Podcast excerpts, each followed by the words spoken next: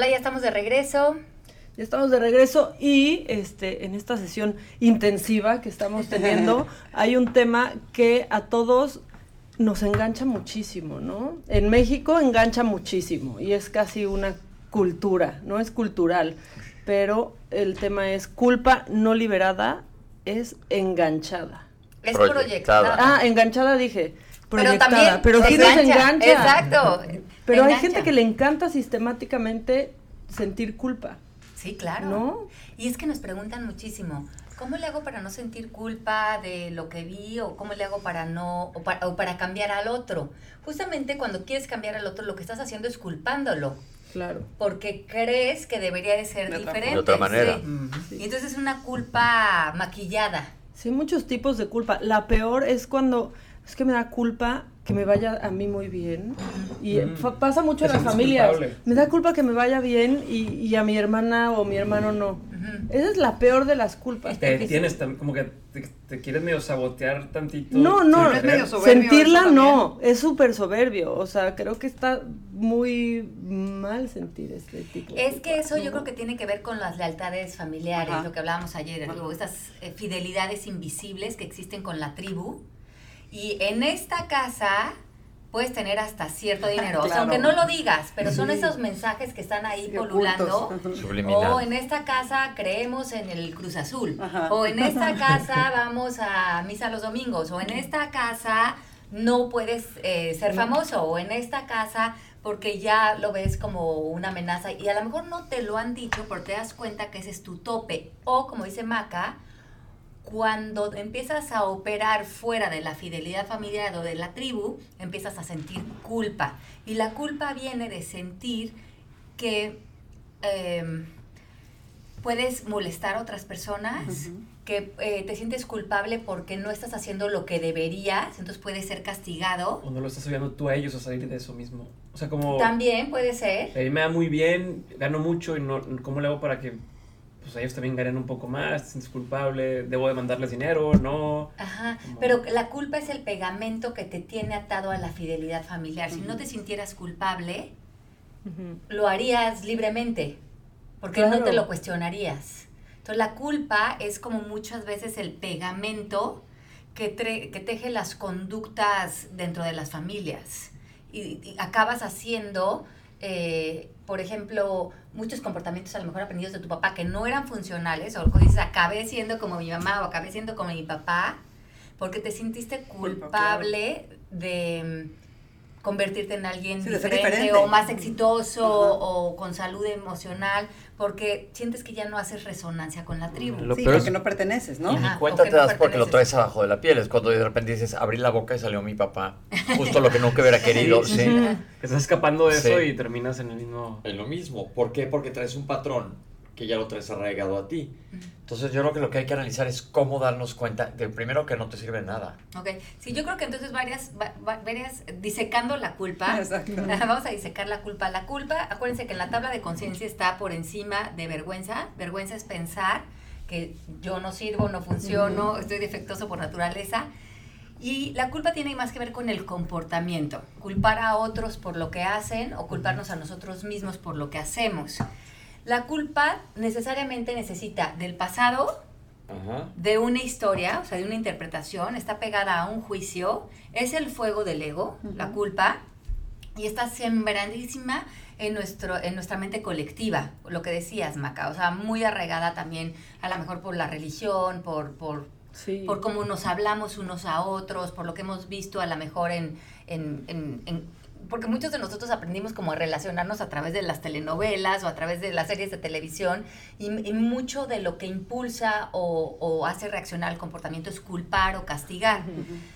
Eh, para la, la mecánica de la culpa es que el, el- el ego siente que debe ser condenado, o sea, hay que condenar a alguien o hay que condenarnos a nosotros mismos y por lo tanto la penitencia o pagar penitencia es algo válido porque por ahí creemos que existe nuestra purificación. Entonces ahí creemos que la culpa y entrar a todo el tema del castigo es un camino que nos va a llevar a algún lugar Bueno. Bueno. A expiar las culpas. pero es todo lo contrario. La culpa, lo importante de la culpa es reconocer que no existe más que a través de una conversación. que se establece en el pasado y que se establece en una historia y que, que se tiene que pegar a un juicio. Entonces, cuando estamos operando la tabla de conciencia hasta abajo, en 30, que es la vibración de la culpa, eh, y que lo estamos haciendo porque creemos que estamos obteniendo algo, eh, y, y, y, por eso muchas veces no soltamos estos comportamientos, eh, lo irónico es que la culpa nos mantiene en estados emocionales muy infantiles. Lejos de encontrar ningún tipo de purificación. Te arrastra. Ajá. las personas que constantemente culpan a otros o se culpan a sí mismos se quedan muy infantilizados en su desarrollo emocional. Eh, porque nunca usan las enseñanzas o nunca ven el comportamiento del otro para hacer trabajo interior con eso, sino justamente el título del, del programa de hoy, culpa no evaporada, digamos, o, porque se evapora la culpa a ver que no es real, es proyectada. Se queda proyectada en algo o en alguien o en un comportamiento, en un juicio que sigo creyendo que es la verdad. Entonces, la única manera de deshacer la, como la energía de culpa dentro de nuestro cerebro, nuestra psique, es reconociendo que no es real, que es algo que yo estoy reforzando a través de, una conversación que creo ser real, es una ilusión, pero que no me sirve de nada, no me lleva a ningún lado, ni me está, ni me está haciendo ser eh, más eficiente en mis relaciones, porque a veces dicen, bueno, pero la culpa es buena, ¿no? Porque te lleva a tener remordimiento y actuar mejor. ¿Qué tal si cambias esa palabra de culpa por hacerte responsable? Claro. hacerte responsable es en el presente, es en este momento y realmente tiene un empate con la persona con la que estás eh, construyendo algo nuevo. Sí, porque, ay, perdón, perdón. Porque genera aparte algo bien, bien raro, ¿no? O sea, por ejemplo, en matrimonios, porque conozco un caso donde pues, el esposo pone el cuerno, ¿no? Y entonces lo perdona la mujer, pero por culpa, entonces ahora le cumple, pero que si la remodelación de la casa, que tal, y no existe el no por parte del hombre que tiene culpa y arrepentimiento, y despierta otra cosa que se me hace peor, que es que la otra persona se, se puede aprovechar de ese sentimiento y se hace algo horrible. Y entonces ahí es cuando dices, es que no puedo dejar de culpar a mi esposo por haber tenido esta infidelidad. Y lo que decíamos hace rato, ¿dónde está tu ganancia secundaria? Porque si no estás siendo brutalmente honesto contigo, eh, culpar al otro, eh, estás obteniendo te algo. Una posición te está poniendo en una posición que a lo mejor esa es la que no quieres soltar. Pero date cuenta que, que esa mecánica, lo que decíamos hace rato, lo que tú no estás dispuesto a darle al otro, que sería en este caso otra vez el vínculo de la presencia, tampoco te lo estás dando a ti. porque estás, eh, estás, mientras que creas que culpar a otros o culparte a ti es una opción, se va a volver un hábito, como hemos hablado, y es algo a lo que vamos a recurrir. Es que mucho de esto es poner a dieta la culpa. Nunca ya volvernos a comprar a nosotros ni a otros para ver que podemos vivir en un mundo libre de culpas. Qué chistoso. Yo cuando me acuerdo que cuando mis papás eh, me llevaban a misa de muy niña, me parecía que por qué la gente decía por mi culpa y se pegaba en el pecho así en la religión católica. Y yo decía, pero muy, muy chiquitita, decía, yo no voy a decir eso. No tenía ni idea que estaba diciendo, pero me parecía que por qué me iba a golpear aquí. O sea, como sí, que... es algo. sin filtro los niños que no que no tienen filtro y que a veces no tienen tanta pues contaminación por decirlo de alguna manera o tanta información en la cabeza me parecía fuera del lugar ponerme la mano al pecho y decir por mi culpa de que como que yo no hice nada, pensaba y no lo hacía. Y es como ir sembrando que eso es algo eh, que tenemos que meternos, ah, permear ese estado de conciencia en nosotros. ¿A qué te refieres, Ale, por ejemplo, alguien que vive con múltiples culpas? Te vas culpando, culpando, culpando o buscas como echársela a alguien porque nadie quiere tomar responsabilidad. Cuando algo pasa, yo me acuerdo hasta una obra de teatro que dicen, el problema no es el hoyo en el que estamos metidos. ¿Quién tiene la culpa de que se haya hecho el hoyo en vez de resolver el problema? Pero, ¿qué te pasa cuando te vas quedando con todas estas culpas? Dices, las proyectas, ¿es eso en señalar? Bueno, es que la culpa también tiene otra ruta. La culpa, como se siente desagradable y, no, y es prima hermana de la vergüenza, o en la palabra en inglés shame, vivir como eh, avergonzado de ti, es, una, es un lugar donde nos, nos apegamos mucho a adicciones. Mm. Mm. Porque la culpa, de alguna manera, cuando te sientes culpable, como no sientes, quieres un escape. Flagelas. Y, ajá, entonces te flagelas y como ya no puedes con esa flagelación y no estás dispuesto a ver que no existe, que todo conflicto inició en tu mente y ahí es donde lo puedes deshacer, es cuando justificas también la adicción del alcohol o la droga o la compra o el juego o a lo que estés adicto. Y entonces se hace esta mancuerna de que como si sientes esa adicción por el alcohol o por lo que estés adicto, la culpa es como lo que te justifica, o es el puente de entrada a permanecer con la adicción.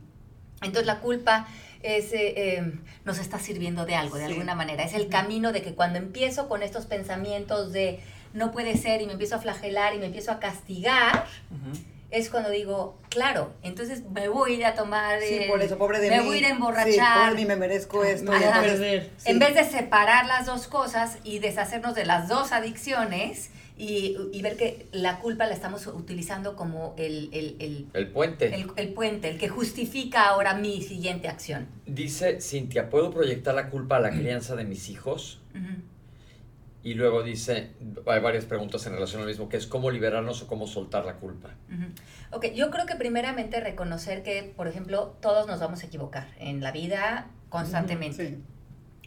Para mí una pregunta muy importante, clave, fue cómo me relaciono con la equivocación o cómo me relaciono con el error, tanto mío como de otros, lo que decía Maca. O sea, aprovecho para hacerlos sentir culpables o aprovecho para meterme yo en la cámara de tortura porque me equivoqué. Entonces yo creo que es muy importante saberte una persona que se equivoca y eh, ver la equivocación como algo neutral. Y, y también con nuestros hijos. Entonces, para, para no proyectar la culpa a tus hijos, sería estar dispuestos a ver que se equivoquen o que digan mentiras o que hagan lo que vayan a hacer igual que nosotros y tener una conversación no desde la culpa sino desde la curiosidad. Oye, veo que estás haciendo esto, ¿cuál fue tu propósito? ¿Ese es realmente el resultado que quieres? Tú, tú, les estás enseñando a tus hijos que ellos mismos, cuando no den el resultado que desean, puedan entrar en introspección y a verse a sí mismos, o sea, buscar otras rutas, no desde la culpa justamente, sino desde la responsabilidad, de que yo puedo eh, hacerme responsable de que esto no dio el resultado que quería, que me puedo hacer más, eh, más consciente de mis elecciones, pero sí como papás es muy importante hacia dónde o desde dónde estamos entrando, desde quiero que mi hijo se sienta mal por lo que hizo, entonces lo voy a hacer sentir culpable y avergonzado de la persona que es. Entonces, en esa interacción, a lo mejor tenemos eh, tal como abuso de nuestro lenguaje sobre el niño, que el niño se acaba sintiendo no suficiente, no importante, no merecedor y se siente culpable porque siente que no está a la altura del hijo que tú esperabas tener. Que eso pasa mucho en, la manera de educar. Ajá. A, a través de culpas. Y creo que por eso, por eso yo creo que lo que decíamos en el podcast anterior es tan importante. Separa en todas tus relaciones y en ti que el comportamiento no eres tú. Exacto. Inclusive una persona que asesinó a otra. Sí, sí, claro. Si tú vas a la cárcel a hablar con esta persona, ve a esta persona completa, ve la inocencia de la persona, ve la esencia de la persona, porque si no es vivir pegándole etiquetas a la persona y ya eres el asesino, casi que, ¿qué hago contigo? Te tiro por el excusado porque ya no nos sirves como sociedad. En vez de ver, ah, en ese momento elegiste un comportamiento por el estado de conciencia en el que estabas, que a lo mejor en una, en una, invasión de miedo total, y a lo mejor si yo hubiera estado en ese estado de conciencia, hubiera hecho lo mismo. Hubiera hecho lo mismo. Y ahí empiezo a ver desde la compasión y desde ver que esta persona necesita salud, no castigo. Y si esa fuera nuestra relación con las cárceles o con, las, o con los eh, errores que cometemos socialmente, ver que la sociedad necesita sanación, no necesita castigo, también quitaríamos que la culpa se haga eh, cultural porque no veríamos que el castigo nos está llevando a ningún lado, nos está llevando, nos está llevando a seguir condenando y a vernos como enemigos unos a otros. En vez de tendernos la mano y decir, ¿qué estarías viviendo en ese momento? Que esa fue la única respuesta que viste para tu vida. Sí, sí. No, bueno, y aparte creo que pisar una cárcel o en Estados Unidos o en México no es no es no tiene un plan de reinserción. La gente que entra ahí sale y no cuando sale no quiere hacer el bien porque nadie les ha ayudado a que se reencuentren otra vez. Entonces sales con tu mismo estado de conciencia, lo que decíamos. No mejora nada. Eh, si tú, y además sales avergonzado, sales castigado, sales minimizado, con Y sin poder tener trabajo siquiera. Y luego te dicen, pero sal y actúa, o sea, o vive una vida desde, otro estado de conciencia. Pues, eh, vamos a trabajar en eso, vamos a sanar el colectivo, porque también estas personas son un, un producto, un síntoma de todos nosotros. o sea, nadie está separado de nosotros. Esta mente colectiva la hacemos todos juntos. Ale, ¿qué decirle a padres que nos estén escuchando sobre ese método educativo de culpa? Ah, ya ves, por tu culpa tu papá que trabaja el triple y yo te traje de viaje, ya sabes, haciendo sentir mal, hace sentir menos a los hijos. Pero hasta para comprarles cosas. Exacto. O sea, como de, ¿sí? este, pues no te fue tan bien en la No sabes cómo. O sea, Esta educación que está muy basada en el premio y el castigo. Ajá, ajá que es completamente del ego. Entonces yo le diría a estos papás que si quieren hacer una educación consciente, vamos a añadir libros a nuestra lista. Lean eh, eh, Conscious Parenting, Educación eh, Consciente de Shefali, que es una maravilla de libro. También, bueno, yo tengo el libro del arte de educar, pero creo que hay muchos libros que nos dan muchas pautas de cómo comunicarnos, de cómo hacer las intervenciones, cómo enseñar con el ejemplo y cómo nosotros volvernos padres conscientes para y creo que hay mucho que aprender, hay muy buena literatura y no pretender que ya como padres debemos de saber cómo hacerlo, porque además se pasa tan rápido la crianza que leer dos o tres libros que nos pueden dar muy buena información eh, eh, vale la pena, es una inversión. Y que empiezas a cambiar el mundo desde tu núcleo. Exacto. Entonces, con el ejemplo, tú con tu hijo y tu hijo va permeando en esas, o sea, vas permeando alrededor de ti. Sí, entonces, sí, va rozando la sí, creo que es indispensable que hagamos eso. O sea, bueno, los que tengan hijos. Eli Mastro Rubino, no entiendo qué es proyección, no lo tengo claro. Ok. Entonces la proyección es aquello que no quiero ver en mí, que no reconozco en mí, que no eh, incorporo en mí, como un juicio, un pensamiento, una creencia, la veo en el otro. Entonces digamos que yo, yo te veo a ti y, pienso, Pepe es un egoísta. Y ya eh, ese pensamiento que yo tengo de ti, creo que es la verdad, claro. pero siempre es una proyección. Si yo lo veo en ti, es porque vive en mí, no hay manera que no. Entonces me decían el otro día, pero es que no, no, no, no, no, no. Eso no puede ser. O sea, eso que te choca, te checa cómo es. Y eso lo podemos ver mucho con las vueltas, cuando empiezas a, a darle vueltas al pensamiento, que lo empiezas como a desenvolver. Y por ejemplo, ese pensamiento como de Pepe es un egoísta, cuando creo que describe a Pepe mi pensamiento, necesariamente no veo cómo se relaciona conmigo, está completamente proyectado, está ciego para mí, esa es la proyección. Pienso que se queda allá afuera y no me no, veo yo, que no tengo que ver con el juicio, porque no lo veo como un juicio, lo veo como una verdad absoluta, como una descripción. Sí, una de las cosas más obvias donde se ve esa proyección es cuando, por ejemplo, ves a alguien, ya sea en redes sociales, no, es que esa persona se la lleva de vacaciones y es un irresponsable y nunca, o es que quiere llamar la atención y cuando te pones a pensar, ¿por qué me molesta tanto eso? Tiende a ser porque es que yo quisiera poder también estar igual de relajado que esa persona, o estar de vacaciones, o quisiera que la gente me pusiera la misma atención. Y es ahí es más fácil, creo yo, ver esa proyección eh, que a veces no cosas negativas, pero en lo padre es cuando yo también quisiera tener eso que tiene esa persona, ¿no? El juicio siempre te está hablando de ti, de, de, de, porque ¿de dónde lo sacarías? No podrías ver lo que no vive en ti. Sí, no puedes describir lo que no conoces. Exacto, exacto. Entonces, por ejemplo, en ese pensamiento como Pepe es un egoísta, si yo le, quiero ver la proyección o la, la quiero descubrir, tendría que darle vueltas. Y sería como, yo soy un egoísta y yo digo, ay, no, pero yo no soy egoísta con Pepe, pero puedo ver a lo mejor áreas en mi vida en donde yo he sido egoísta o donde yo estoy siendo egoísta. O sea, me da información mía. O mis pensamientos son egoístas.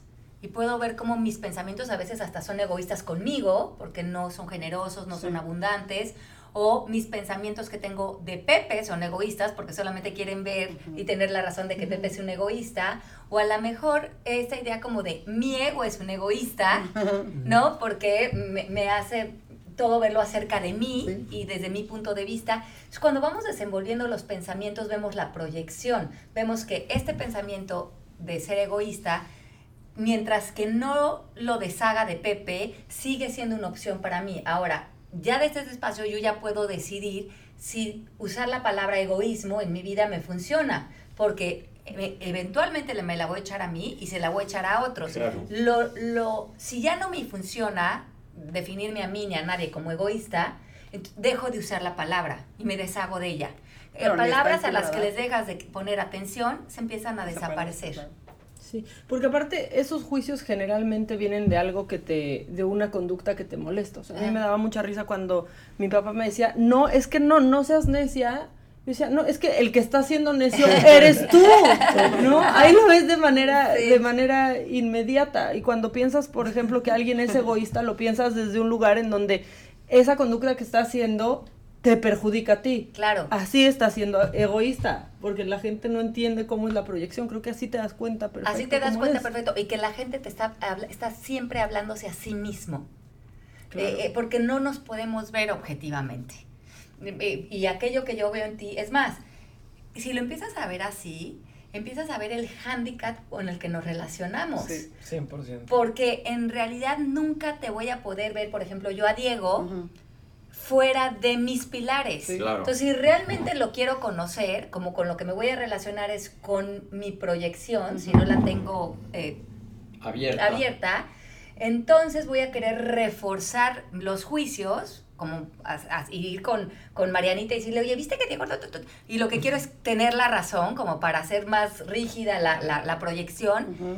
Y la alternativa sería moverme a la curiosidad, desde decir, no, yo todos tenemos este hándicap de o me estoy relacionando con mis proyecciones o estoy realmente preguntándole al otro desde este filtro de que nunca me voy a poder salir de mí y verte objetivamente. Entonces, ¿cómo te puedo conocer? Que eso tú lo haces lindísimo, Diego, preguntando.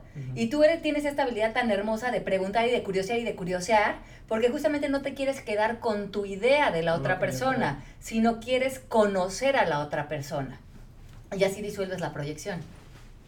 No sabía.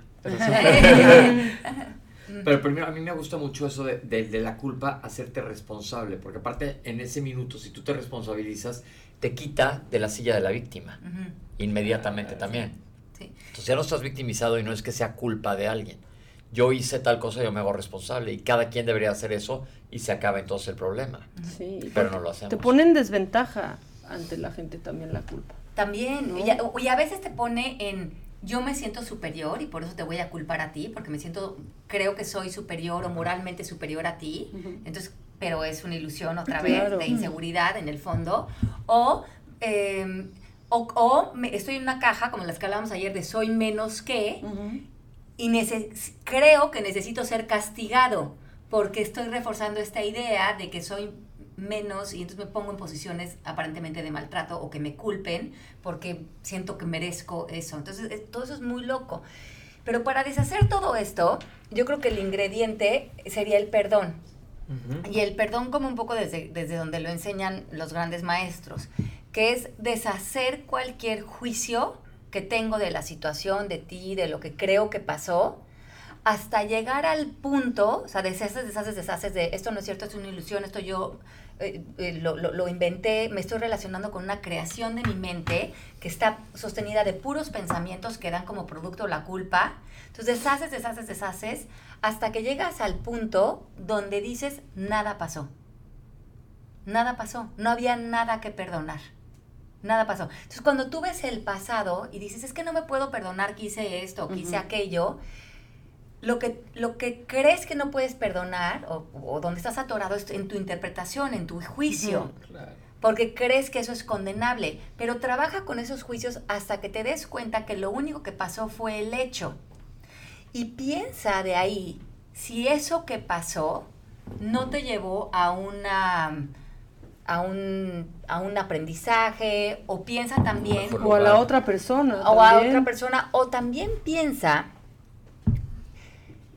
que desde el estado de conciencia en el que estabas en ese momento no hubieras podido hacer algo diferente. Eh, eh, o esa persona que condenas, desde el estado de conciencia que tenía, no podía ser, no era personal, porque si sientes es que me hizo daño, me hizo daño físicamente, o me hizo daño en el matrimonio, desde el estado de conciencia en el que estaba esa persona no es personal, nada más que tú en ese momento estabas enfrente. Sí. Pero esa persona estaba así porque estaba completamente eh, enloquecido en su estado de conciencia y no, había no hubiera podido actuar diferente. Y yo creo que eso te abre mucho la posibilidad de dejar de culpar a otros o culparnos a nosotros, porque todos estamos actuando solamente en extensión a nuestro estado de conciencia. Y si estamos la mayoría viviendo desde estados muy inconscientes, muy arraigados en el, en el miedo, porque ahí fui donde fuimos muchos de nosotros permeados, ¿por qué tendríamos que estar respondiendo como el Dalai Lama? O sea, sería, es todo un entrenamiento. Alguien dice, lo reconozco fuera, pero no lo reconozco dentro. Yo voy a poner un ejemplo claro.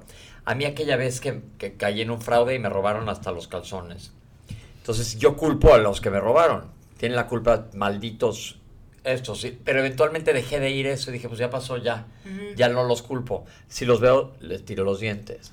Este, pero, pero haz de cuenta, esa culpa, Ale, ¿cómo la manejo? Ya no los estoy culpando porque ya pasó, ya es un episodio que ya pasó y hemos platicado en coaching que cada vez que me regreso a vivir eso, lo vuelves a vivir y ya. Es un hecho que está en el pasado. Pero, pero si trato de, por ejemplo, yo comprender, no, pues en el estado de conciencia que están estos rateros viéndonos la cara a tanta gente, es lo mejor que podían haber hecho y lo hicieron bastante bien, porque a muchísima gente nos bailaron. Pero, ¿cómo manejo eso? Busca cuál es la creencia o cuál es el pensamiento que tienes en relación a lo que ellos hicieron, porque ese es el gancho que te engancha. O sea, ¿cuál es tu pensamiento que el que el que más carga emocional tiene? Malditos hijos de su madre. Ajá. Sí. Malditos hijos de su madre, porque ¿qué significa esto para ti?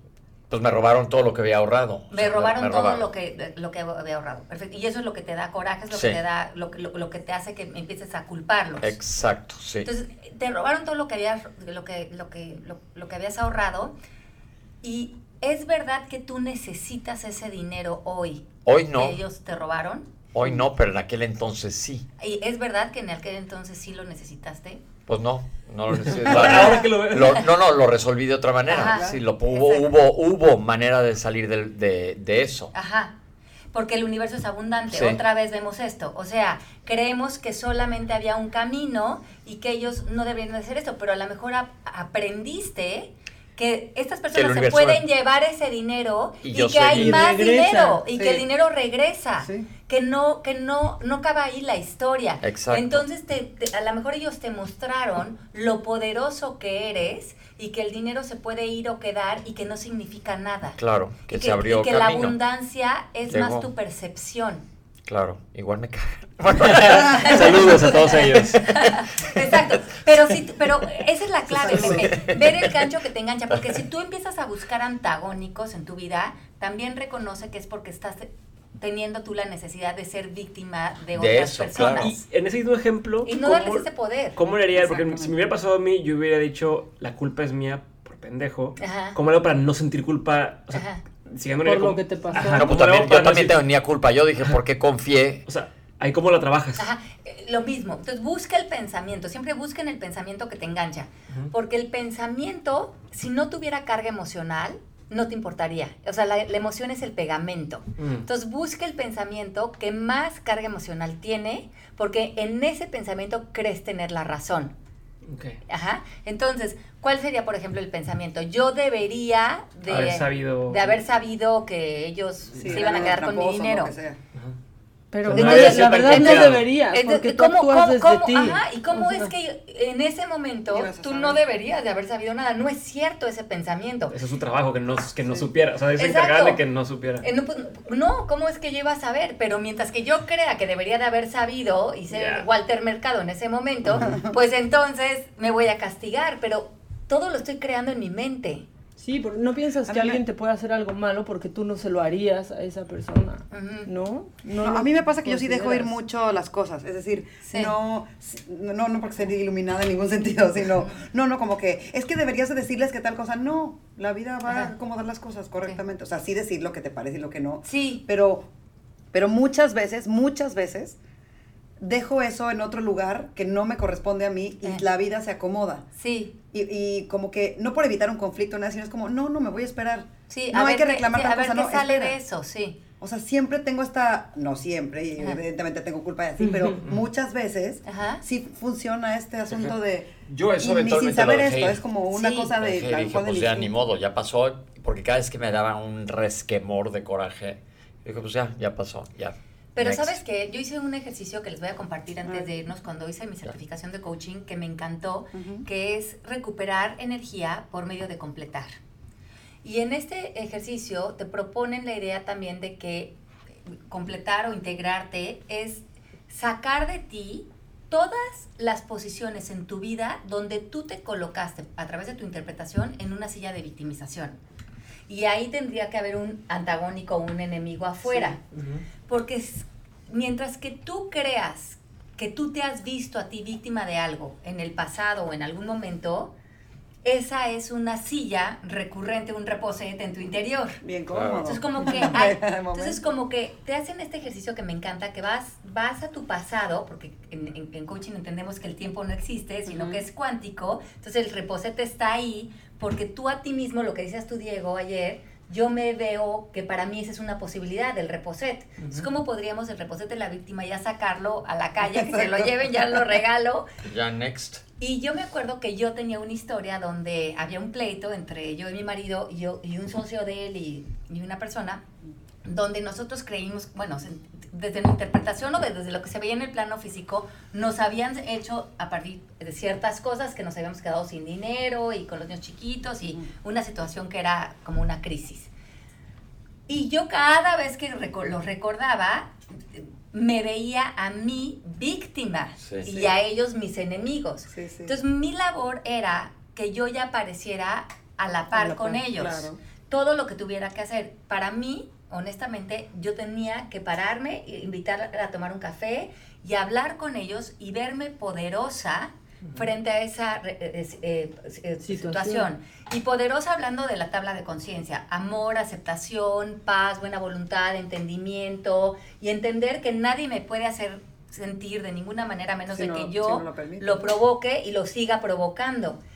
Y me acuerdo que fui y le dije, mira, durante años tuve esta creencia, me, me puse en esta posición ante ustedes y me, tuve pleitos mentales con ustedes, pero hoy vengo a decirte que esto está completamente neutralizado en mi interior, que si nos vemos o nos encontramos, te deseo puras bendiciones, te tengo mucho cariño, veo que no fue en contra de nosotros y que para nosotros esto también ha tenido muchísimo aprendizaje.